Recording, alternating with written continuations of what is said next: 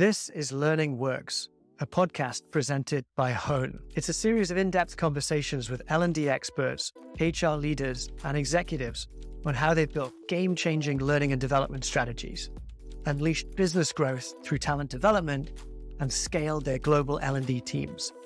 Tune in for the wisdom and actionable insights the best in the industry. I'm Tom Griffiths, CEO of Hone. Welcome to Learning Works.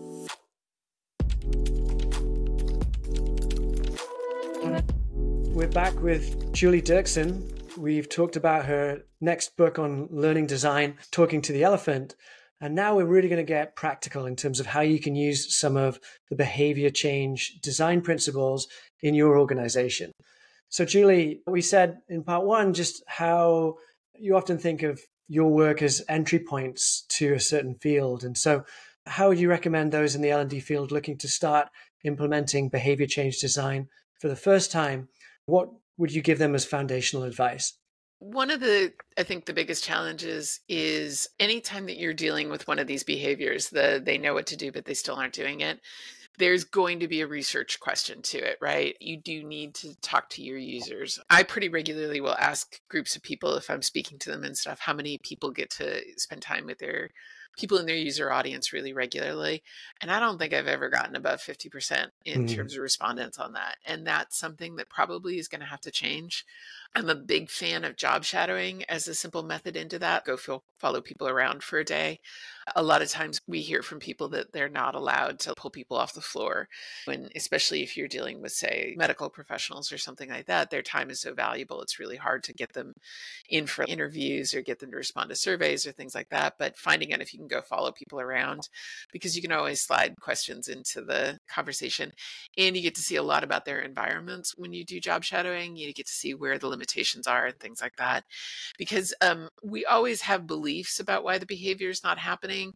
And sometimes, sometimes they're right. Sometimes the subject matter experts know the real reasons why the behavior isn't happening. But there is the issue of okay really why really why isn't the behavior happening mm-hmm. so there's that piece of it is understanding the world and the context that your learners are operating in and then the other piece about it is you can't talk to the elephant unless you know what the elephant cares about because we've often created these incentive systems where people will figure out how to get the incentive in the fastest and easiest way possible. So, a lot of professional organizations will have a required amount of training that you have to do every year. And I was working with one that I think was they were doing like accounting, continuing education for accountants. And somebody told me a story about somebody sitting in the back of the room where they'd open up two laptops, they'd be in a training class like a live physical training class, and then they'd open up two laptops and be going through two e-learning programs at the same time that they're in this physical classroom. so by the end of the day, they could potentially have 24 of their 40 required hours knocked out. well, on one hand, they're being very efficient about hitting the end goal of 40 mm-hmm. hours of uh, continuous education. On the other hand, they're probably not accomplishing some of the higher order things that we were hoping mm-hmm. for from that. But we do need to understand if people are skipping the behavior, there's probably a reason why they're skipping the behavior. And that reason, even if it's not something that we officially are, are going to condone, it's super important to understand what it is and to understand what they care about. Because mm. if you formulate any kind of learning that's going to talk to people about why they should do this behavior, if you're not framing it in the terms of things that they care about or goals that they have or problems that they need to solve, it's not going to get up into those top five of priorities. So if you don't know what your audience cares about, then you can't design effectively for it. And as we were saying earlier, that's just so contextual and situational that you need to go and have firsthand observation of that. So you can problem solve and debug the puzzle to see what is actually getting in the way rather than adopting some universal theoretical principles. I guess that naturally then is going to take a bit more time than quickly dashing off some learning experience based on some principles that you've learned along the way. You actually need to go and do the shadowing exercise. And so an L&D professional who's taking that more robust approach will need to justify a longer or more expensive development process. So how have you seen or how would you recommend L&D professionals communicate the importance of behavioral change design to their organizations so that they can justify a, a more robust design process like that. I think Some of the accounting that I think that everybody should look at is what's the cost of an ineffective solution? Because typically we'll look at the development cost of the thing. So this project's going to cost, we want to farm it out to a vendor and it's going to cost $75,000 to build out or whatever it is, or it's going to take this many hours of our L&D team's effort and it's going to add up to a certain dollar amount to develop it. That's the cost that we tend to focus on. And there's been a huge push in learning and development about doing faster and cheaper and everybody can create courses in Rise without needing a developer and all that kind of stuff. But one of the costs that I don't think we look at is okay, if I'm pulling 5,000 people away for an hour to do this e learning course, and it's not effective at, at, making the behavior change that we want to have. Well, each of those people, if they're $50 an hour, I think that's now, oh, shoot, I should have done the math ahead of time. Um, what is that? Uh, it's a lot of money. yeah. yeah, yeah. It's a lot of money in lost productivity of the people taking the course and if it's not solving the problem that we're actually trying to solve. So then now we've wasted the development time and money on it, but we've also wasted a huge amount of like productivity time in our learner base. And now we've also got the opportunity cost of whatever cost benefit we would have seen from them actually making the behavior change is also lost to us at that point. So if it was going to be like they were going to serve more customers or they were going to make more sales or they were going to have less customer service calls or whatever the benefit that the training would have provided. And so one of the things that I think we don't look at very clearly in a lot of these kinds of things is that the development cost is just the tip of the iceberg hmm. on a whole slew of other costs that are associated with ineffective solutions. And once you start to do the math on that, spending a couple of weeks on actually making sure what problem you're trying to solve and doing some pilot testing or doing some prototype or iterative testing around making sure that the solution is actually going to make a dent in the problem. Those costs really are usually fairly small in comparison to the potential larger costs of wasted time for all of your learners plus the opportunity cost of not making the effective change. Now, can you sell that in your organization? Maybe you can, maybe you can't. but I do think it's a conversation that we should be having because we have a tendency to focus, I think, very much on the wrong costs. We've been very focused as an industry on doing the same thing but faster and cheaper rather than doing more effective things that have better impact throughout. And so perhaps for 5% or 10% more total investment, you could move from like a, you know, 50% impact to 100% impact. And it's quite the incremental or marginal ROI on that time. It's a great way to think about it. Of course, embedded in that is an assumption that in some ways we can measure uh, mm. the effectiveness or the extent of behavior change. And so this is a topic close to our hearts at Hone. We spend a lot of time thinking about it, but we'd love to get your thoughts on measurement strategies yeah. you found to be most persuasive or accurate or believable when it comes to measuring behavior change design. One of the challenges with this too, and one of the kind of foundational things that you do need to start with whenever we're looking at these behavior changes, is to ensure that you do actually have behaviors. If an outcome is more increased client satisfaction, then you can get into what behaviors are going to increase client satisfaction.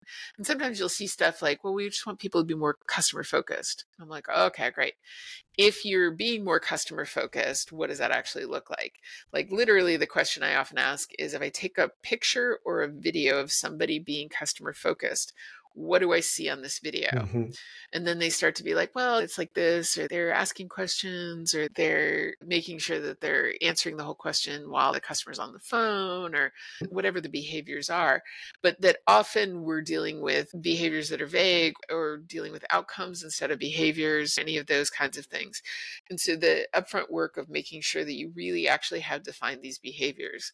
And we can do certain behaviors that may or may not affect the outcome.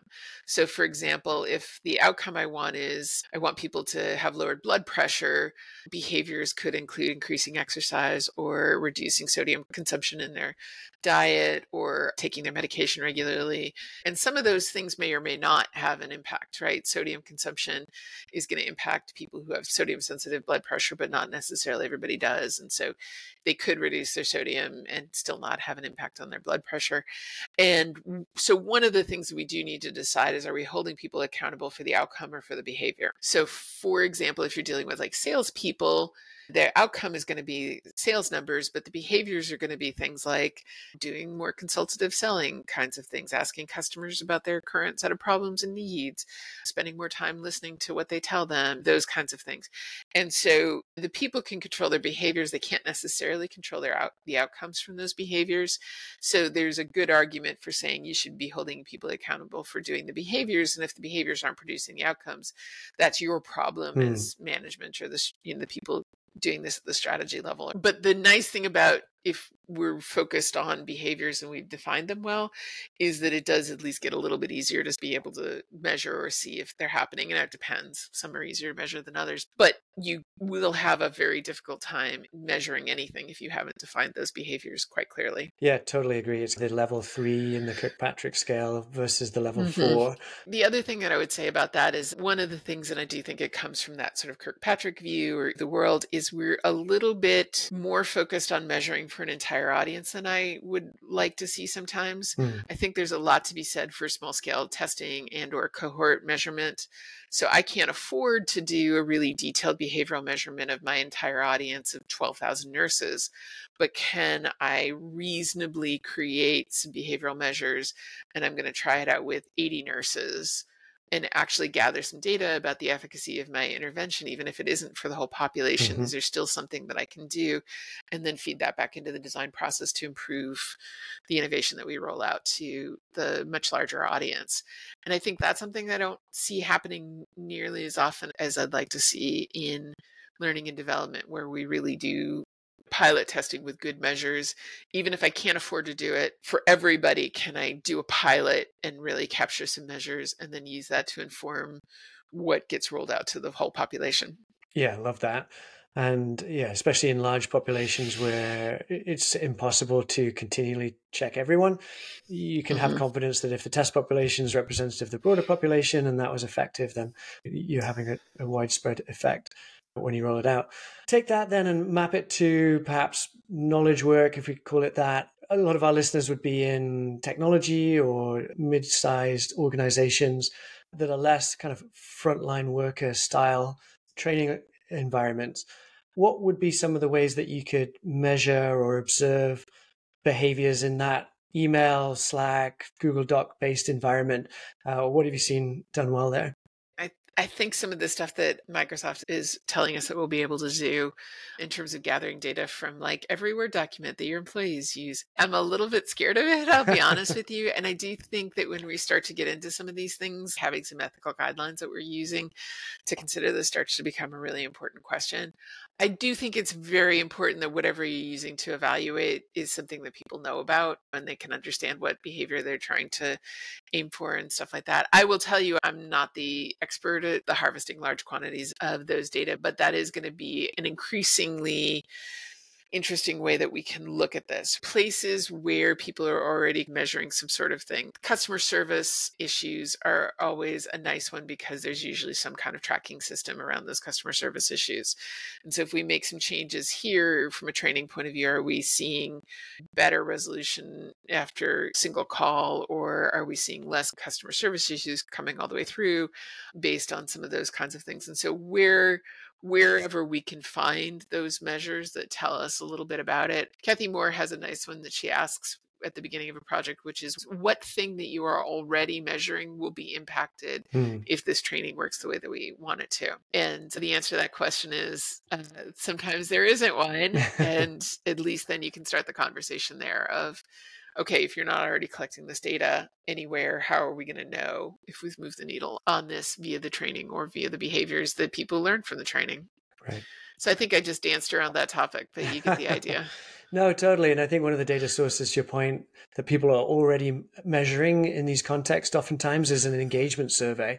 So if there are mm-hmm. particular mm-hmm. manager scores or behaviors or cultural measures of inclusion that they're already measuring, then you know, interventions perhaps on a subpopulation to really see uh, the impact first could be you know, a good way to start at least. There's a question sometimes that therapists use that I always like too, which is this sort of if you wake up, if it's magically all fixed, how would you know? So they'll be working with a client and the client will be like, well, I want to fix this thing about my relationships or fix this about my life or whatever it is. And so then the magical question is, okay, well, if you woke up tomorrow morning, what would be the first indicator in the world where you would know, oh, look, that's better now? And then you can identify a series of oh, well, I'd wake up and I would feel better, or I'd wake up and I'd get out of bed and I'd actually get out of bed on time and I'd make myself some breakfast or whatever it is. And then you can actually shift the focus of, all right, well, how do we help you do those things that you're saying are representative of what the better world looks like? Or what are those indicators? How can we focus in on that?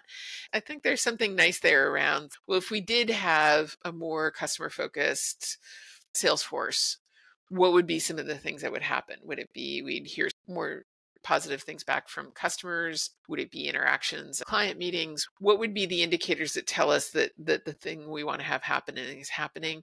And how can we lean into some of those? Yeah, that's really nice. And it allows for, I think, some qualitative measures to make it make their way into the evaluation as well as just the, the raw quantitative. I love mm-hmm. that question. So ROI and uh, proving uh, the quantitative impact of training is a way to get buy-in from management but what would you say are some ways that you need to think about getting buy-in from the learners themselves when it comes to the behavioral change approaches that we've been discussing everybody can sniff out inauthenticity the minute that they see it. Like they know mm-hmm. when it's not a, a, thing. And sometimes you're asking people to change behaviors that are going to have no clear benefit to them. There's a broader organizational reason why that we need to change the way that you do client input or mm-hmm. these kinds of things. And I think there's a certain amount of just being honest with people about some of that. Don't tell them it's better for them if it's not better for them. Yeah. um, and like I continually am hearing, we want more learners who are more self directed or mm-hmm. this or that or the other thing. If you come from a really high compliance environment, you're essentially the message from a lot of these compliance environments is just do what you're told, don't question it don't try to circumvent it, just do what you're told. If we want learner autonomy and more kind of learner motivation and having people taking control of their own stuff, then you need to figure out how do you balance some of those kinds of things because people learn what the subtext tells them. One of the people I interviewed for the book was somebody named Christian Hunt, who has a book called Humanizing Rules, is I think the title of it. And he talks a lot about compliance measures and about how one of the things we're learning from compliance training is how to ignore training while you're taking it. Mm-hmm. and how do we train train people to ignore the stuff that we're putting in front of them. Mm-hmm. And so a lot of this, like I said, if you have a trust relationship with your audience, then they will be very patient with you through a lot of stuff. If they trust that you understand what their jobs are really like, and if they trust that you are trying to even if you can't always make their job easier, that you're trying to find ways to support them in their work, or they trust that you've actually paid attention to what they know and what they don't know, and you're not making them learn a bunch of stuff that they already know. There's a whole bunch of ways that you can break that trust with the learners. And that's a big piece of whether or not they're going to engage with any of the solutions that you're designing for them, is whether they trust what you're talking about, that you have their best interests at heart, that you're paying attention to them. I hear a lot about, well, some of the old timers are the worst. And I'm like, well, a lot of times these old timers they may be doing things because they've got habits that have become ingrained over time and that's not in compliance with you know new regulations or new guidelines but also a lot of this training talks down to them like they're dumb and they're mm-hmm. not they're the people who know the most about these jobs that doesn't mean they aren't still doing some behaviors that we find problematic but it does mean that if you're talking to them in a way that doesn't show that you respect the level of knowledge that they have about their jobs then them ignoring what you're saying is probably a really logical outcome for that. Yeah. So all of this kind of goes back to what I was saying about you need to be in conversation with them in order to be talking to them in a way that they're going to care about and want to pay attention to and want to engage with. And we've come back to it a couple of times, but spending that extra upfront effort to really understand the context and the learner isn't just about designing a more effective intervention as a result, but it helps you to sell it to the people that are receiving it because they feel like you understand them better and the trust is greater. It's a great point. And I think sometimes people believe that this is about being nicer or being, oh, I don't know, any number of adjectives. I'm sure could fit into that. But one of the things we did a research report for the Learning Guild a while back on augmented and virtual reality interventions around the behavior change space. And I was working with Cindy Plunkett, who did some of her doctoral research on empathy building in healthcare, specifically around patients with Alzheimer's or dementia and things like that. And one of the things I was like, I was saying, Cindy, I think you need to explain to people why the empathy piece is important. And she's like, we need to explain to them that empathy is important. I'm like, no, you need to explain to them that empathetic care leads to better clinical outcomes. We're not doing it because mm. it's nice. Now, that is a reason, and it's a legitimate reason to do something. You might want to do it because it's nice. But also, more empathetic care improves clinical outcomes. There's reasons why we need to connect these dots that are just, it, it needs to be nicer, quote mm-hmm. unquote. Mm-hmm. Makes sense. And so we mentioned a bit of technology there in, in VR, but it, we're in 2023. So I have to ask you the AI question. How do you envisage AI transforming the role of the practitioner in behavioral change design? Yeah, I've been a bit curmudgeonly about the AI stuff. Mm-hmm. I still haven't seen what I think is I, I know it'll get there. I haven't quite managed to reconcile in my own head some of the ethical and privacy issues with a lot of the large language models and things like that. But but I do think there's a couple of things that are really interesting for our purposes. One is just the kind of clearing out of some of the basic work, right? Mm-hmm. Early in my career, I spent a lot of time writing out line by line the details of how to do stuff in software applications for software training simulation development. And I took a bunch of screenshots of every click the down arrow, take another screenshot, mm-hmm. highlight the thing, take another screenshot. Like I did a lot of that. And I will happily hand all of that work over to AI. That is just fine. So a lot of the low hanging fruit in the instructional design or instructional technology of things like software training and stuff like that, that is probably going to go away. And honestly, I don't, I'm not going to miss it personally. Um, I have a resolution never to do software training ever again. Yay, but I understand not everybody's in that position.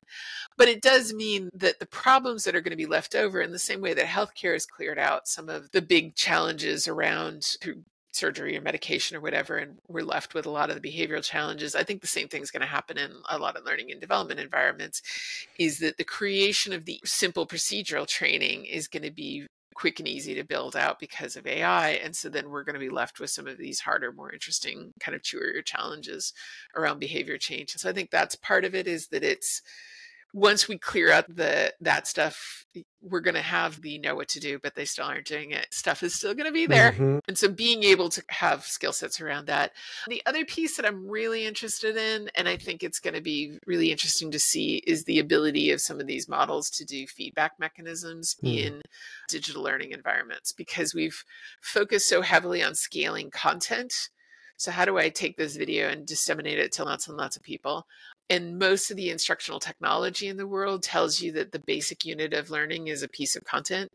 I think we would have much more interesting learning technology if we viewed the basic unit of learning as a learner action with feedback. But the feedback mechanisms that we've been able to do with computers has been they're, they're pretty stupid, right? Like it's multiple choice questions mostly. You pick right. B, that was wrong. Here's why. And the thing about the feedback models that can start to happen with some of the AI stuff in terms of here, what are you going to say to this customer? Type your answer. Oh, okay well, here's a whole kind of analysis of the answer that you typed with some suggestions of how to improve it. That's far more interesting than you pick B and B is wrong and C is better. So the ability to do much more subtle feedback on actual learner generated answers. So I think that has the potential to be really transformative with how we do online learning or technology based learning. It remains to be seen if it will work out that way or not. I don't know. So. Yeah, I totally agree. It's a great area to highlight. And I've also seen alongside the text based evaluation, live video evaluation as well of how you're mm-hmm. performing mm-hmm. in the moment. So for a speaker in a meeting, they can get real time feedback to suggest yeah. that they draw on mm-hmm. other quieter members of the room, for example, or if they're going through a role play, they can analyze the vocal track or even recognize their facial expressions to see if they were being sincere. So some of that's here, some of it's coming, but I think it's a great point that you make around feedback loop that's more immediate, that can drive better learning outcomes. All right, so we've come to the end of our part two conversation. Just wanted to wrap up with our rapid fire round. For Okay. our audience of learning leaders out there, given the current trends in the industry, we want to say, what do you think they should start, stop, continue? So, what do you think the average learning leader right now should start doing that they're not doing already? I'm going to lean back on my answer because reinforcing it is not a bad thing. They they really need to be engaging more with the audiences or mm. encouraging their staff to engage more with their audiences and find out what's really important or what's really going on with them. Totally agree. For many reasons that we've talked about. That's great. What should they stop doing? Stop insisting that the again, I'm going to lean on an answer I've already given, but stop insisting that the only legitimate form of evaluation is derived from their entire audience and look at some smaller, cheaper ways to get more feedback into the things. It could be follow up interviews. It could be Brinkerhoff success case model is a nice one where they do a survey and then look at people who've adopted and people who haven't adopted and do some inter- targeted interviews with those. Stop being quite so focused on quantitative and, and make sure that you're doing some qualitative. And what are they doing already that they should continue doing? It's an interesting thing where we get a little bit focused on all the new shiny things and don't necessarily appreciate the hard work that we're already doing in some of this. And so I do think that there's some value in things like content production. I think you figure out a lot of stuff while you go through the active content production. So the idea that the AI is just going to generate it all for you, as opposed to we're going to have to work through these things ourselves and figure it out. 2023 was a weird year to write a book because ChatGPT dropped. And I will tell you that I don't always know what I think about a thing until I've worked through the act of writing about it or creating a presentation about it or really working through it. And so the idea that we're just going to magically create content and we're not going to be doing that sort of effortful process around it, I think is not the whole picture. And so still placing value on that, I think is, is something that's useful. Totally agree. Well, thank you, Julie. I really appreciated our conversation. I learned a ton. There are so many studies referenced that we'll try and include some of those in the show notes. But I think you just have a real talent for being able to take in so many different studies and theories and distill them into really practical, useful ways of working for learning designers. So that's what you do in Talk to the Elephant. Really love the book. Thanks so much for speaking to us today. Yeah, thank you for having me. Thanks for listening to Learning Works. If you've enjoyed today's conversation, we encourage you to subscribe to the podcast for our exciting lineup of future episodes. Learning Works is presented by Hone. Hone helps busy L&D leaders easily scale power skills training through tech-powered, live cohort learning experiences that drive real ROI and lasting behavior change. If you want even more resources, you can head to our website, honehq.com that's H O N E H Q dot com for upcoming workshops, articles, and to learn more about Hone.